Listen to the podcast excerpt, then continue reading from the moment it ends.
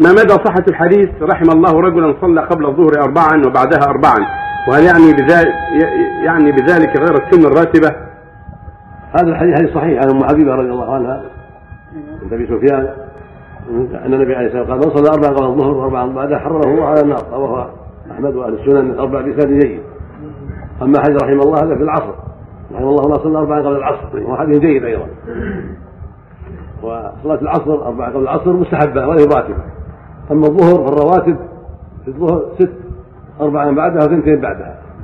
أما 4 بعدها فهي راتبة لكن مستحبة بعدها، وإن صلى 2 بعدها و4 قبلها هذه الراتبة، تسليمتين قبل الظهر وتسليمة بعدها هذه الراتبة، وإذا صلى 4 قبلها و4 بعدها صلاة 8 كان أفضل وأفضل.